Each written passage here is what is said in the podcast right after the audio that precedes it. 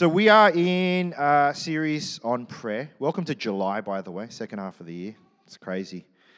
Um, and we're specifically in what we know as the Lord's Prayer. And we started um, the Lord's Prayer last week. And I thought, why don't we um, not just read it again? I, I, wrote, let's read it again, but I think we should pray it again as we read um, the Lord's Prayer. So it should be on the screen. So why don't we, um, yeah, why don't we read this all together? Our Father in heaven, hallowed be your name. Your kingdom come, your will be done on earth as in, in heaven. Give us today our daily bread. Forgive us our sins as we forgive those who sin against us. And lead us not into temptation, but deliver us from evil. For the kingdom, the power, and the glory are yours now and forever. Amen. Jesus is teaching his disciples, How do I pray? And last week we talked about um, the first line um, Our Father in heaven, hallowed be your name. And today we're going to be looking at verse 10, which reads this Your kingdom come, your will be done on earth as it is in heaven. Now, let me begin again. Prayer is the communication and communion with God. And so, when we pray this prayer, especially this line, Your kingdom come, your will be done, that's what we're asking.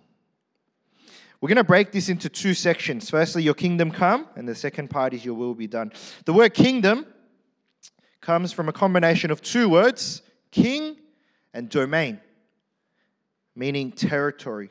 The kingdom is the territory where the king has rule and reign over. That's what kingdom means. So the prayer, Your kingdom come, is firstly acknowledging that God is king. All right, that's the first thing that we're acknowledging. That God is king. And what we're asking the king is that his reign and rule come to earth. The prayer, Your kingdom come, is literally asking God to be king as he already is in heaven on earth.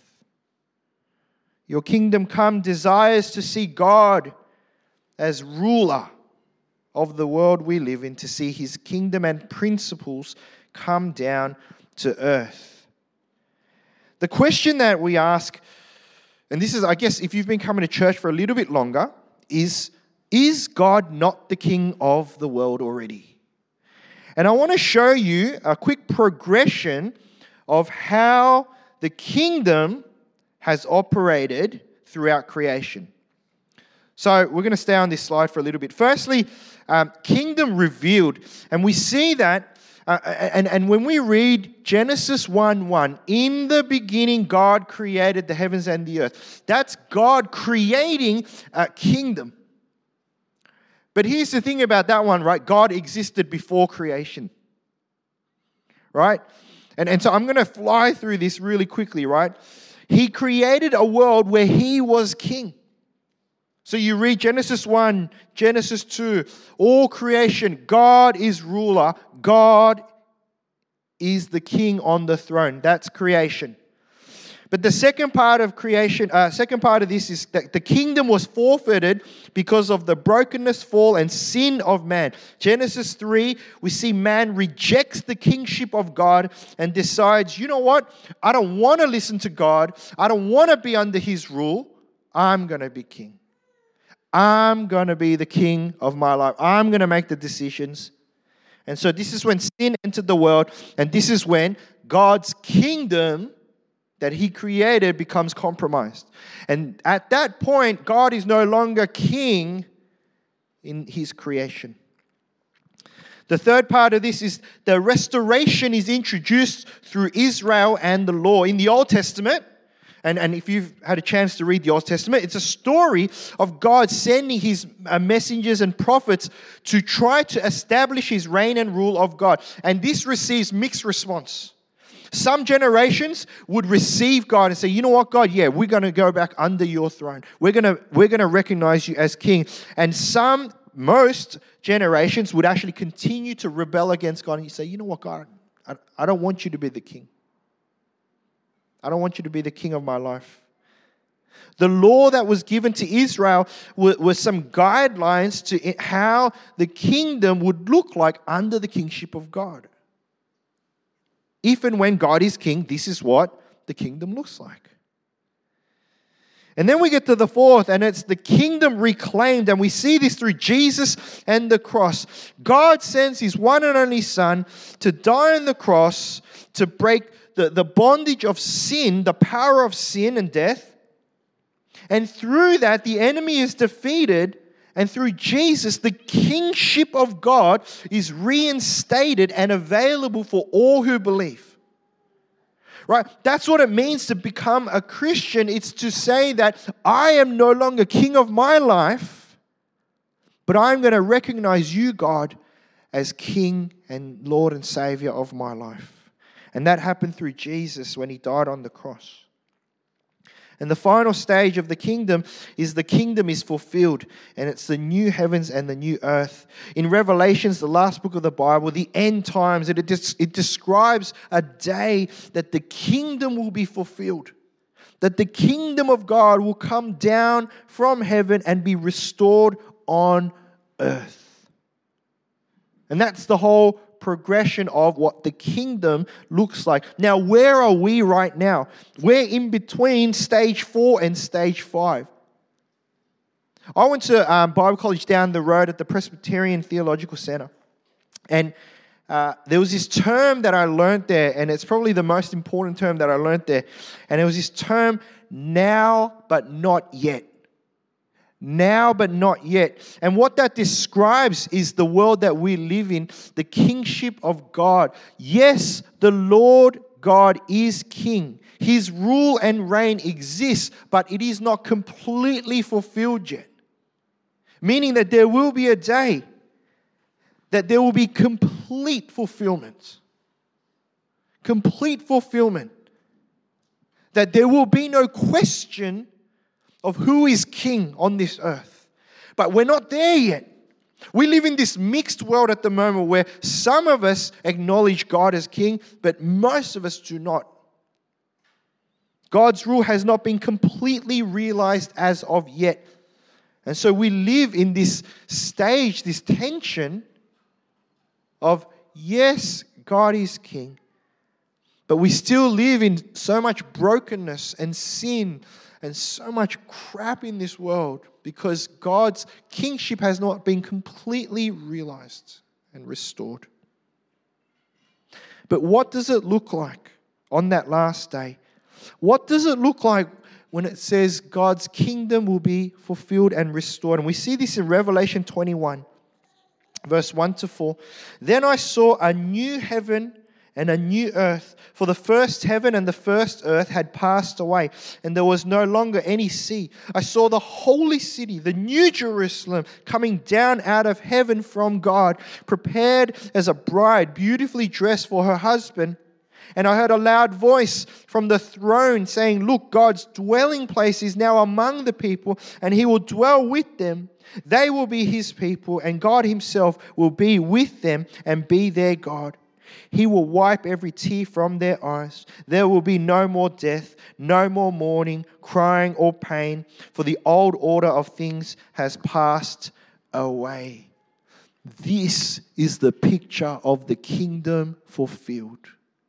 When we pray, Your kingdom come on earth as it is in heaven, we are praying that the reign and rule God would come into the earth we live in. And that we would be in a place where there is no death, no mourning, no crying, no pain.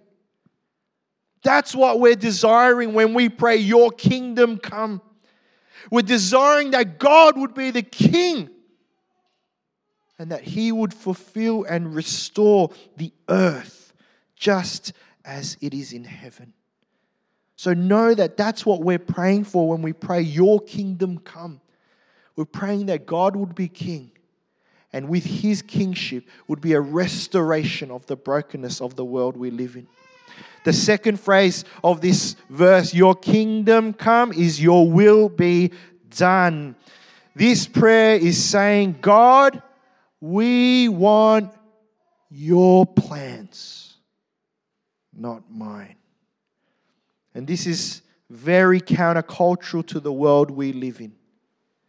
The world we live in and the messaging that comes from the media and, and from the world is this do what you want. Do whatever feels right for you. You make the calls, you make the plans, you make the dreams, you make the goals, and live for that. That's what the world teaches us. And even as Christians, how many times do our prayers sound like this? God, would you bless my plans? God, would you support my plans? Would you support my dreams, my desires? And yet, Jesus, as he teaches on prayer, flips it completely and says, Lord, your will, your will be done, your plans be done. It's the question God, what is it that you want? When we pray, when we pray, Your will be done, not only are we inviting God's will into our lives, asking God, God, what is it that you want for me? But as we do that, what we're actually demonstrating in that prayer is that we trust God and we trust that His plans are actually better than mine that He actually knows what's best for us. We trust you, God, that your thoughts are higher, your ways are better. And so I actually want what you want. I want what you want. One of the greatest examples of this, not only does Jesus teach this in this prayer, the Lord's Prayer, but he actually prays this prayer.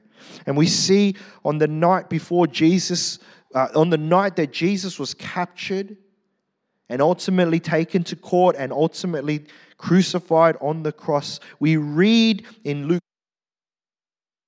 Whoa, whoa, whoa. Jesus' prayer. Jesus' prayer. Luke 22, verse 39 to 44. Jesus went out as usual to the Mount of Olives, and his disciples followed him. On reaching the place, he said to them, Pray that you will not fall into temptation. He withdrew about a stone's throw beyond them, knelt down, and prayed. And listened to his prayer Father, if you are willing, take this cup from me, yet not my will, but yours be done. An angel from heaven appeared to him and strengthened him, and being in anguish, he prayed even more earnestly, and his sweat was like drops of blood falling to the ground. Jesus is about, he knows what's about to happen. He's about to be captured, he's about to be tortured, he's about to be taken and crucified on the cross. He's about to experience physical death and spiritual separation. And he prays, God, if there's another way, if there's another way, God, let it be. If there's another way, and yet not my will, not mine, but yours be done. It's one of the most honest and genuine prayers that is prayed in the Bible, yet one of the most humbling and submissive prayers that we can read. Yet not my will, but yours be done. And Jesus teaches us how to pray Your kingdom come, your will be done. Now, there are three things for us to take note in this verse. Firstly, as we learn about prayers, Number one is the focus is on God. In a society that is so self focused and self obsessed, Jesus teaches us that when we pray, our focus should be on God, His plans, and His desires.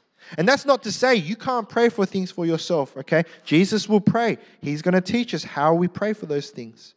But it's a reminder that if that's all of our prayer, if all of our prayer is focused on ourself, what we want, and our desire, we are missing so much of what prayer has to offer for us.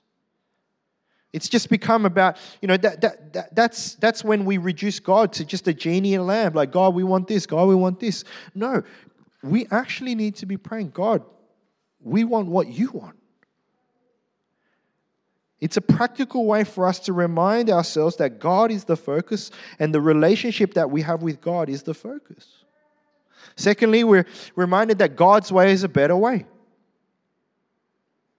Right? Reality is God's kingdom is better than this kingdom. God's plans are better than our plans. And here's the thing if we don't actually believe that, right? If we actually don't believe that God's ways are better than ours, and if God's kingdom is not worth praying for, then actually we don't need to pray. We, we, there is no reason for us to pray. If we don't believe that God has something more than what we can do for ourselves, then we actually don't need to pray. You should just be praying to yourself, right? And some people will call it like just, you know, motivational speaking or, you know, self G up or, you know, like, you know, like, you know, like athletes before they go out into a competition, you know, they stand there before a mirror. You can do this. You know, that's you praying to yourself, right? That you can do this. You know, you were born for this moment. You know, like you were made for this. You know, does this sound familiar? I don't know why it sounds so familiar to me, right? I'm just, you know, maybe I do this sometimes. Okay, maybe I do, maybe I don't, I don't know, right?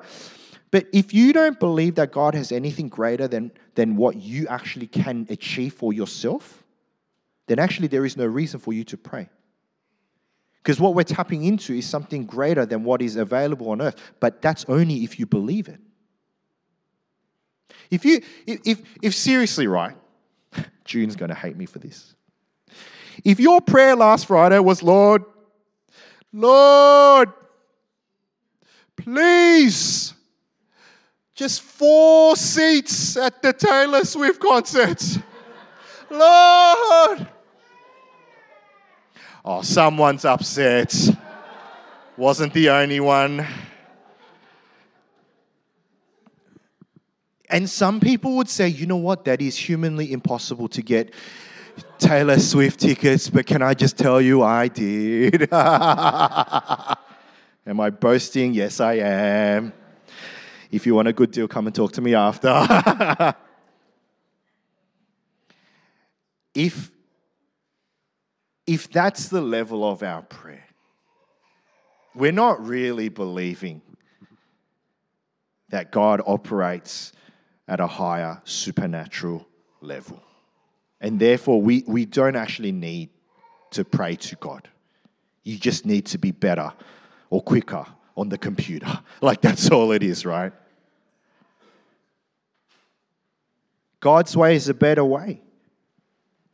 And because we believe God's way is a better way, we humble ourselves before God, whose name is hallowed, right? Whose name is holy, the great creator. And when we pray, we invite Him in, we pray His kingdom in, we pray His will in into our lives. And the best prayer we can pray is a prayer of surrender and submission to Him. If we believe God is better, if we believe God is who He actually says He is, the prayer for us is not my will, but yours. But if we don't believe that, then there's no point in praying for God's will. There's no point in praying for God's kingdom. Only when you believe that God's ways are higher and better. Thirdly, it's a realization of a greater spiritual reality. Prayer is a reminder that we exist in a greater spiritual reality. Once again, it's very similar. Sometimes when we pray, all we can see is ourselves. All we see is our own needs. All we see is our own desires. All we see are the needs. Even, even when we pray for others, all we see is the needs and the physical needs of everyone around us. But when we are reminded of God's kingdom, that exists in heaven and is looking to be fulfilled on earth. That, that we are reminded that God has a plan for you. This should challenge us to see beyond the four walls of the church, to see beyond the limitations of your own life. It's a reminder that the battles don't just exist in our physical realm, but we live in a spiritual realm where there is a spiritual battle between good and evil going on. Sometimes, right, and I'm sure you've had this experience, sometimes you don't know why you're struggling, right? You don't know why life is so hard when in the physical realm, everything that you see is okay. Everything, it makes no sense. But the reason why that exists is because there is a greater reality that exists beyond the physical. And that's the spiritual world. And there is a battle between good and evil, between God and the devil that is happening. And we live in that realm. When we pray, Your kingdom come, Your will be done, it is a reminder of that. It is a reminder that actually not all of our problems can be solved by solutions that exist in the world because not all of our problems are worldly problems. They're not just all physical problems, but we have spiritual issues. We have spiritual just holes and gaps that cannot be filled in this world. And so we live in this, once again, this now but not yet. Yes, God exists and God exists on the throne, but it is not. Why do we still struggle? Why is there still sin? Why is there still so much brokenness in the world we live in? It's because God reigns, but it has not been fully completed. But when we pray, Your kingdom come, when we pray, Your will be done, what we're praying is God Come and finish the work that you're doing. And on that day, on that day, that's when everything finishes. We live in a greater spiritual reality. I actually think, out of all the things that Jesus teaches us to pray, this is the craziest. I think this is the most dangerous prayer that you can pray. Because here's the question, right? What would happen if God actually answered this prayer? And here's the thing that I thought about this week as I was mulling on this. Do I really do I really want the things that I'm praying for? Right? Now, on a superficial level, of course. God, if I'm sick, God, make me healthy. You know, if you're going through financial trouble, God, would you, you know, provide for me? If you're going through relational issues, God, would you bring around restoration and reconciliation? Of course, they're all good things. They're great things. So we pray, and we pray because that's what we desire. But do we really desire, God, your kingdom come, and God, your will be done? Because for God's kingdom to come and for his will to be done on earth, that means that your kingdom the kingdom that you are king in has to be laid down. It actually means you have to surrender your plans, you have to surrender control, you have to surrender everything in your own little kingdom. Because here's the thing about kingdoms, right? There can only be one king. There can only be one king in a kingdom. And if you're going to be the king of that kingdom, if you're going to be the king of your life, then there is no space for God. If you're going to live out your plans, if you're going to live out your will, then there is no space for God. I think many of us pray things, but in reality, we actually pray them without thinking about the consequences of what if God actually answered this prayer? Like, do I really mean what I'm praying? It sounds silly, right? It's like, why would you say something that you don't mean? And I'm telling you, think about your prayers. Think about what you pray for.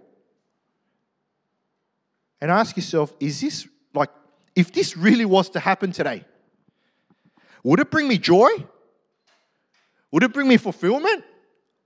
Or would I actually be sad? I think there's so many of us that actually are confused about what we really desire in our lives. I think as much as we know that the textbook answer is God, of course, we want what you want. God, your kingdom come, your will be done. I actually think we don't even know what that means for us.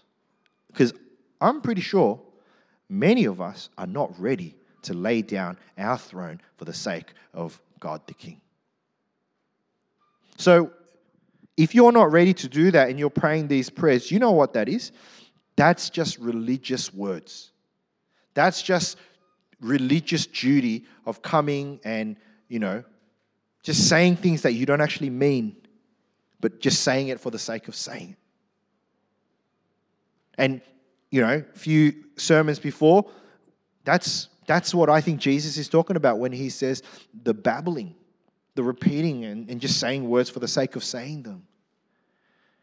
And I was so challenged by this. As said, out of all the things that Jesus teaches us, I think this is the most dangerous prayer. Because in your life right now, in your life right now, if God was to answer that prayer, that His kingdom would come into your life and that His will would be done in your life, I just don't know if we'd be ready for it. Because I don't know. For some of us, it's, I just don't know and trust that God is better and knows more than what I do. And I think that's a very real struggle. I think for some of us, we really question that. For some of us, it's like, God, you can come, your kingdom can come, but I have things that I need to do. I have I have goals and I have dreams that I need to fulfill. God, I'm only, you know, 21. I'm not even married yet. Like, God, you can come, your kingdom can come after I get married and I get to experience the goodness of this life. And I will tell you, after 16 years of marriage, marriage is the greatest thing ever sometimes. and my wife would probably, that sometimes probably even less, you know. But what's that saying to God?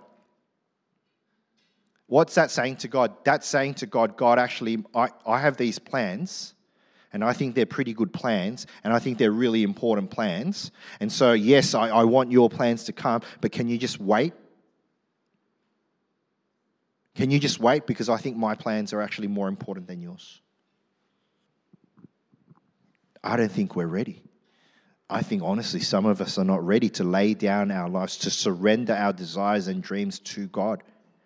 But remember, friends, that's the prayer. When you pray, Your kingdom come, Your will be done, you're praying, God, I'm going to lay myself down so that you can sit on the throne of my life. And I think the challenge is this today. You've got to know what you really want. And you've got to know what you're really praying for. Now, if you come to me and say, Steve, and, and I've had these very honest and open conversations before Steve, I love what God's about. I'm just not ready. I'm just not ready to let go of, you know, my life. And I said, okay. Like, I think that is a very real struggle for many people. I think it's even harder when you're rich it's even harder when you've got family. It's, got, it, it's even harder when you have more because you have more that you need to lay down. But at the end of the day, it comes down to this very simple question Do you believe that God is greater, better, and has more to offer for you than yourself and this life? And it just comes down to that.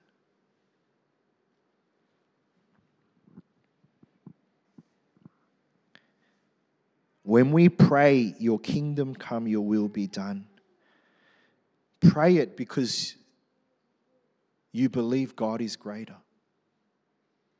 Pray it because you see the brokenness in the world today